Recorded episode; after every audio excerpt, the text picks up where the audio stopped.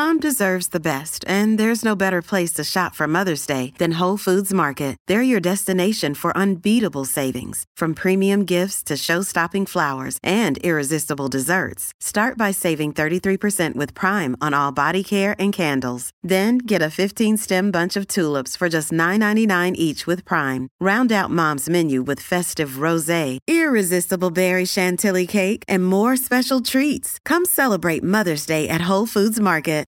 Look, Bumble knows you're exhausted by dating. All the must not take yourself too seriously and 6 1 since that matters. And what do I even say other than hey? well, that's why they're introducing an all new Bumble with exciting features to make compatibility easier, starting the chat better, and dating safer. They've changed, so you don't have to. Download the new Bumble now.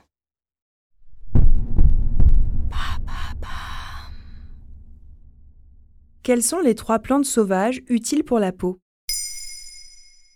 Merci d'avoir posé la question.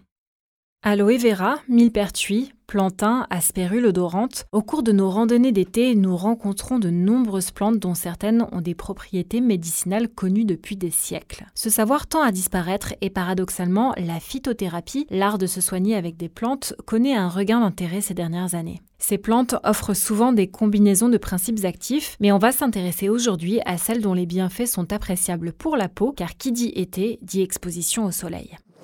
L'ouvrage Plantes sauvages médicinales paru aux éditions Ulmer donne quelques conseils écologiques de bon sens avant de se lancer. Ne jamais ramasser les plantes protégées ou celles des réserves naturelles. Toujours laisser suffisamment de plantes sur le lieu de récolte. Cueillir seulement la partie de la plante nécessaire à son utilisation.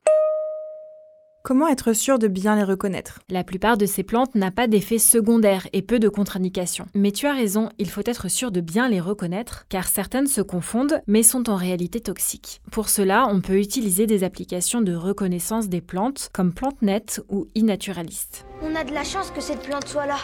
La première plante sauvage dont je voulais parler est présentée par Erin Lovell-Verinder, herboriste et nutritionniste aux 28 millions d'abonnés sur Instagram. Dans son livre Les bonnes plantes aux éditions Ulmer, elle note que le gaillet gratteron se prépare en infusion tiède ou froide, puis s'applique avec une compresse sur un coup de soleil ou un eczéma par exemple. C'est une plante très commune qui pousse partout. Généralement, on la connaît sans savoir qu'elle est comestible. Son signe de reconnaissance est étonnant, elle s'accroche à tout ce qu'elle touche, aux vêtements notamment, grâce aux poils le long de ses tiges. Nathalie Dehé, autrice du blog plantesauvagescomestibles.com, ajoute que les jeunes feuilles se consomment en salade, en smoothie ou encore cuites dans des gratins, soupes, etc. Quelle est la deuxième plante à connaître pour soigner sa peau? Stellaria media, plus courante sous le nom de mouron des oiseaux ou mouron blanc. Elle est reconnaissable par toutes ses petites fleurs blanches étoilées. C'est l'une des plantes sauvages médicinales les plus classiques et comme le gaillet gratteron, on peut aussi la manger. Le livre Les bonnes plantes précise qu'on peut la cuisiner en salade ou la cuire comme des épinards. Pour la peau, on l'utilise en onguent, en huile, en baume ou encore en cataplasme. Dans ce dernier cas, il faut réduire les feuilles, fleurs et tiges en pâte avec un peu d'eau chaude. On applique directement sur la peau, puis on recouvre d'un tissu en coton.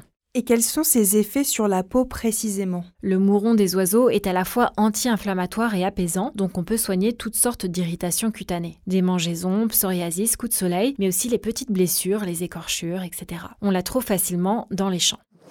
La troisième plante que j'ai choisie est le plantain. Il en existe plusieurs variétés, mais ses propriétés sont similaires. On trouve le plantain aussi bien dans les jardins que dans les prairies ou en lisière de forêt. Sophie Lacoste, journaliste et autrice du livre Plantes sauvages médicinales aux éditions Mosaïque Santé, précise qu'on peut l'utiliser pour soigner de petites blessures car elle stoppe l'écoulement du sang, lave les plaies et aide à la cicatrisation de la peau. Son application la plus connue est le fait de mâcher ou froisser une feuille qu'on viendra ensuite poser sans frotter sur une piqûre d'insecte et qui calmera les démangeaisons.